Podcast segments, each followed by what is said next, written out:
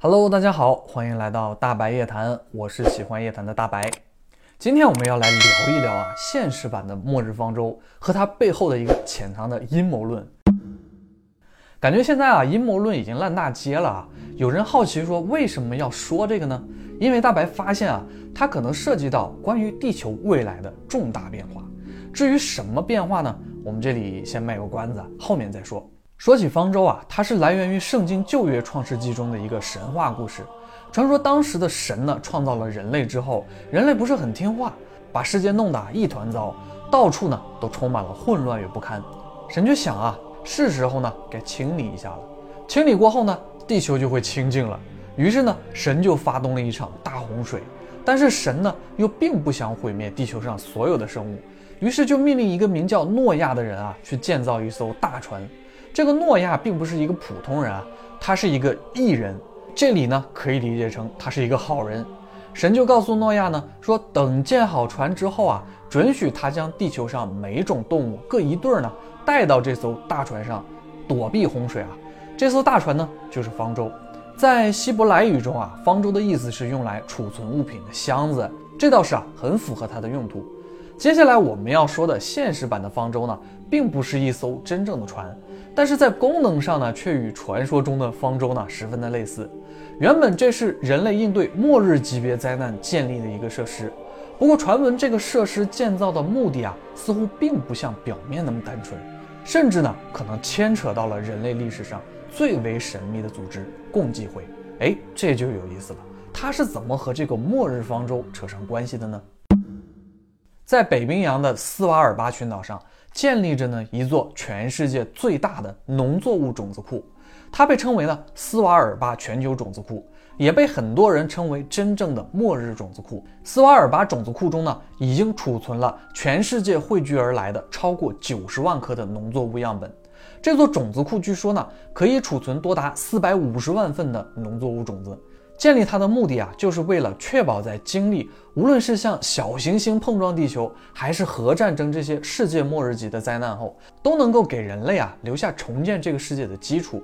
不过有没有想过啊，在经历这种级别的灾难后啊，究竟是由什么人来重建这个世界呢？这就给人啊带来了不小的遐想空间。别看末日种子库本质上只是一个仓库啊，但是它却有着极为严密的安全保障。每次进出呢，都要穿过五道密码锁门，才可以进到真正的地下种子储存库之中。末日种子库啊，本身也建立在啊沉积岩结构的山体内部，大约一百二十米的地方。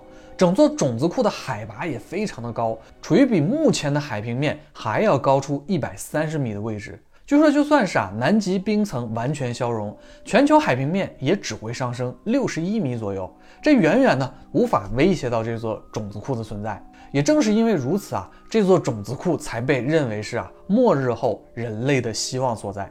加上入口的建筑的设计啊，看上去显得十分的科幻啊，内部看起来与其他的仓库呢并没有太大的差别。但是呢，其中却拥有着十分先进的温度传感器与动态监测系统。可以说，这个种子库时时刻刻都在处于全方位的监测当中，有一点的风吹草动啊，都会被捕捉到。听起来啊，又是密码锁，又是监测系统，甚至传闻能够啊抵御各种地震乃至是核武器的种子库，这已经啊堪比美国国家黄金储备库了。这种级别的保护措施呢，感觉啊已经不太像是一个单纯末日种子库能拥有的了，更像是一种末日避难的设施啊。当然啊，这只是一种猜测。毕竟啊，种子库中保存的农作物种子呢，都是天然的，未经人类修改过基因的，可能啊，确实也是比较珍贵的吧。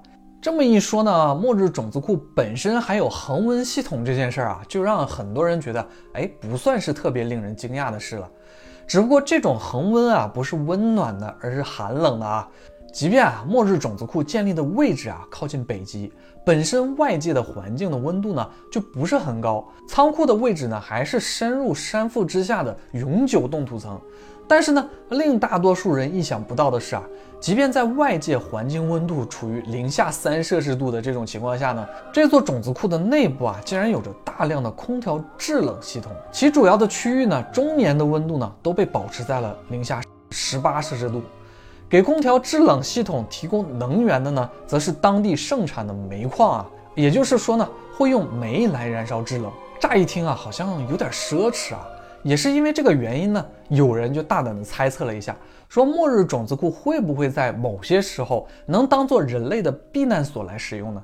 毕竟啊，这并不是一个短期的项目，只要人类尚未经历过末日啊，这个种子库就一直会存在下去。这种全年耗费能源巨大的项目啊，只是为了保存种子啊，那也着实啊太过烧钱了吧？个人觉得呢，确实啊，不做避难所有点浪费了。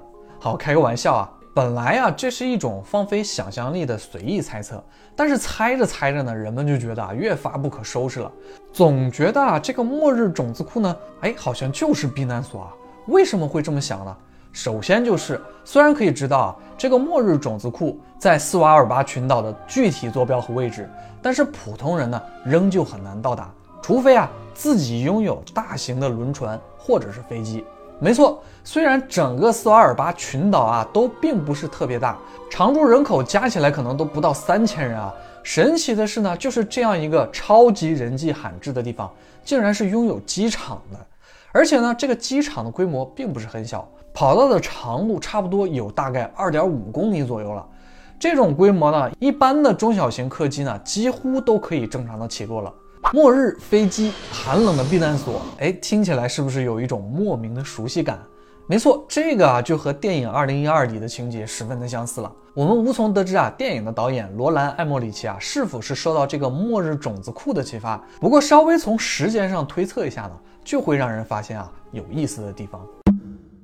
电影《二零一二》啊拍摄的日期是在二零零八年，而末日种子库的建成启用时间呢也是在二零零八年。哎，是不是有点汗毛竖起来的感觉啊？这还不是最巧合的事儿啊！在电影中建立末日方舟避难所的是啊，全世界的顶级富豪们，也就是所谓的啊人类之中的精英存在。而现实世界呢，领导与建立末日种子库的倡议人也是代表人之一呢，也恰好是曾经的世界首富比尔盖茨。而且呢，不仅仅是提供想法和理念啊，比尔盖茨和他的妻子建立的基金会呢，还负责提供了末日种子库的运营资金。别看这样一个一千平方米不算巨大的末日种子库，一年呢也最少要花费啊三十一万美元左右。耐人寻味的是啊，比尔盖茨从一九九五年到二零零七年呢，蝉联了十三届的世界首富。但是在末日种子库建成启用之后呢，哎，也就是二零零八年，比尔盖茨呢就突然失去了世界富豪榜的榜首位置。这里啊有个传闻就比较神秘了，说这是因为啊在二零零六年前后呢，其实像盖茨这样的很多富翁呢，倡议建立的这种啊所谓的末日种子库，不仅仅只有这一个，还有更多啊未被公开的末日避难设施呢，在地球之上不为人知的角落里啊秘密的建立着。比较有意思的是啊，末日种子库的开建时间呢是在二零零六年，哎，这个确实有点巧合啊。认为建造这些末日避难所的根本原因呢，是未来地球很可能处于啊某种巨大的灾难之中，这种避难所的建立啊，很可能并不是一群富豪啊心血来潮的结果。毕竟像盖茨这样的充满远见的人呢，必然也是担忧地球未来的。就是因为啊这种说法。阴谋论在这个时候就出现了，有人开始把这位前富豪与大慈善家的背后家族与神秘的共济会联系在了一起。这源自于啊一段二零一零年的视频，视频中呢揭开了一个令人啊不寒而栗的计划。在末日种子库启用后的两年啊，也就是二零一零年的时候，一个名为比尔莱恩的人呢，在网络上发出了一段录像。内容呢是关于一个共济会的诡异计划。比尔莱恩所说的信息来源呢，来自于一名啊自称是英国退役军人的共济会成员，而比尔莱恩呢更倾向于把共济会称为阴谋集团。据这位爆料者称啊，二零零五年时呢，他在伦敦参加了一个共济会高层的例会，在这次看似很普通的会议之中呢，他得到了许多啊惊人的消息。视频中的原话是啊。一场瘟疫将在世界范围内传播与蔓延，这些东西呢会是变异的。自此啊，全世界的人口将会缩减到百分之五十。这将会是啊一系列的计划，不只是针对某个特定的国家，而是全人类。这个爆料者呢，毫不犹豫的就说啊，这些人就是在策划着第三次世界大战。这一系列的阴谋计划的名字呢，就叫做昂格鲁萨克逊计划，一个所谓的人类清除计划。爆料者一开始啊也不明白为什么要执行这样一个如此惊人与邪恶的计划。参照前两次世界大战的教训呢，让人类处于战争的混乱之中啊，看起来好像对谁都没有任何的益处。这甚至呢，可能还会让人类文明啊倒退回石器时代。随即呢，他就明白这其中的原因了。共济会的成员就说啊，这是因为呢，地球即将经历一种变化，这个变化每五千年就会经历一次。说白了，这就是所谓的巨大灾难导致人类的末日。这种灾难呢，是人类无法抗拒的。也许啊，是行星的碰撞，或者是啊地轴的改变导致南极冰盖融化、海平面的上升，或者是呢太阳会发生人类无法预知的剧烈活动等等。而执行昂格鲁萨克逊计划呢，就是应对这种末日灾难的准备。我们只是猜测啊，假如这个计划真的存在，但是这个逻辑好像不太对啊。末日灾难影响的是整个地球，是全人类本身。那为什么还要执行所谓的啊人类清除计划呢？有人可能会说啊，这种阴谋论好像有点多余了。但是啊，当然没有这么简单。这里呢，就不得不提到一个贯穿这个阴谋论的概念，就是所谓的新世界秩序。也就是在所谓的人类末日之后呢，这些阴谋集团啊，认为他们才有资格能够带领剩余的人类开启新的文明。为了稳固自身的存在呢，有必要减少不稳定的状况。哎，这个不稳定状况就很显然了，就是所谓的人口。所以减少不确定因素，就需要提前执行人类清除计划，也就是所谓的昂格鲁萨克逊计划。如果真的发生末日啊，就会减少普通人去和阴谋集团自身争抢避难所，或者是啊争抢剩下资源的情况。果然是够阴谋、够邪恶的。还有另一个说法就是啊。阴谋集团呢，是借用了神话传说的大洪水灾难与方舟的概念，来增加自身的神秘感。哎，把自己有点神格化了。躲避灾难的方舟呢，就是所谓的末日避难所。建立方舟的艺人呢，同时拥有乘坐方舟的资格。哎，这些就是所谓的精英和富豪们。这听起来好像有那么一点道理的样子啊，说的我觉得都有点开始相信了。于是呢，我脑洞大开了一下，顺着这个阴谋论的故事方向呢，整理出了更多的细节，来看看到底啊这里还隐藏着什么样的秘密。首先就是要说啊可能发生的灾难了，还是回到末日种子库啊，它的建立点啊为什么要选择北极啊，而不是地球其他的地方呢？这里面最可能的一个原因啊，就是为了躲避与海平面上升有关的灾难。那海平面的上升呢，则和南极冰盖的融化有直接的关系。假如呢这个变化非常的快，原因可能就是地轴发生了改变。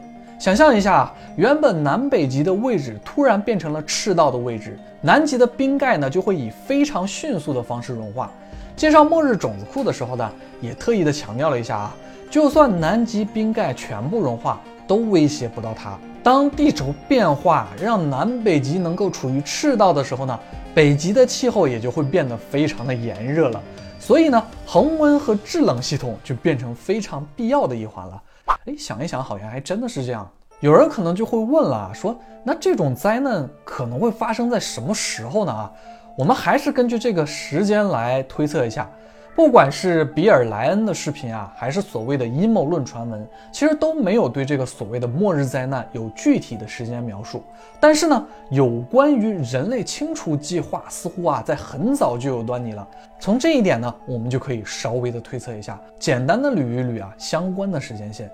关于人类清除计划的雏形呢，有人认为是刻在乔治亚巨石阵的碑文上的一句话。这个乔治亚巨石阵呢，也就是俗称的共济会石碑，上面第一条就是呢，保持人类五亿以下与自然永恒的共存。听起来是不是非常耳熟了啊？这个巨石阵建立的时间呢，是在一九八零年左右。在一九九五年啊，传闻中的费尔蒙特会议上，也有传闻啊提出过地球人口过多的这种想法。比较有趣的是呢，传说比尔盖茨呢也参加了这个会议。当然啊，年代久远，很多记录已经不太好考证了。接下来啊，也就是二零零五年比尔莱恩的视频曝光了这个昂格鲁萨克逊计划，再跟着呢，就是二零一五年秘密太空计划的传闻。克里古德呢也说过类似控制人类之一的方式，就是用啊某种手段对人类呢进行一个整体的削减。可以看出来啊，从一九八零年后，大概每隔十到十五年呢。就会出现一次这样类似的传闻。其实呢，聪明的人啊，听到这里或许已经大概知道了下一次可能出现类似的传闻的时间是什么时候了。其实比尔莱恩的视频啊，在二零一零年发布时呢，并未引起太多的人注意。直到二零二零年啊，全球疫情的爆发，这才让这个视频重新回到了人们的视线之中。其中里面其实提及了很多的事啊，看起来都已经实现了。就比如有关瘟疫的描述，当然呢，也有很多内容呢并未实现。所以有人也认为啊，即便存在共济会这样的秘密组织，他们的影响力也是极为有限的。有人则不这样认为啊，他们觉得这是那些所谓的阴谋集团调整了计划的内容，所以看起来啊才会有一些出入。还有人觉得呢，这样的阴谋集团所涉及的计划轻易的就被普通人知道了，那这些隐秘的阴谋集团呢？也有点太不阴谋了，太不隐秘了。其实呢，也许啊，恰恰就是这种思维盲区呢，让大多数人能发现明显的秘密，让人呢看不到背后更深层的线索。至少啊，经历了最少四十年的这个人类削减计划呢，让很多人的目光啊，都只停留在了所谓的啊人类削减这上面，却忘却了这个计划背后的最终指向，那就是啊。人类可能会在未来的某一个时刻迎来一次终结。听说过这个事的人啊，精力都被分散掉了，都不会关心真正的问题所在了。也许啊，这就是所谓的灯下黑吧。其实人类的文明啊，看似漫长，但是呢，在时间的长河之中啊，只不过是微小的一滴水珠。曾经遇到过一个触及灵魂的问题啊。那就是啊，当人类面对足够毁灭自身整体的灾难下，会团结起来吗？那时候想到的答案啊，始终都是会或者不会。然而呢，现在的我希望这个问题中的假设永远不要发生。好了，今天关于这个传闻啊，我们就先讲到这里了。如果你也对我视频感兴趣的话，那就请你啊关注大白夜谈后续的视频。你的点赞与转发呢，就是我的动力。我是喜欢夜谈的大白，我们下次夜谈不见不散，拜拜。thank you.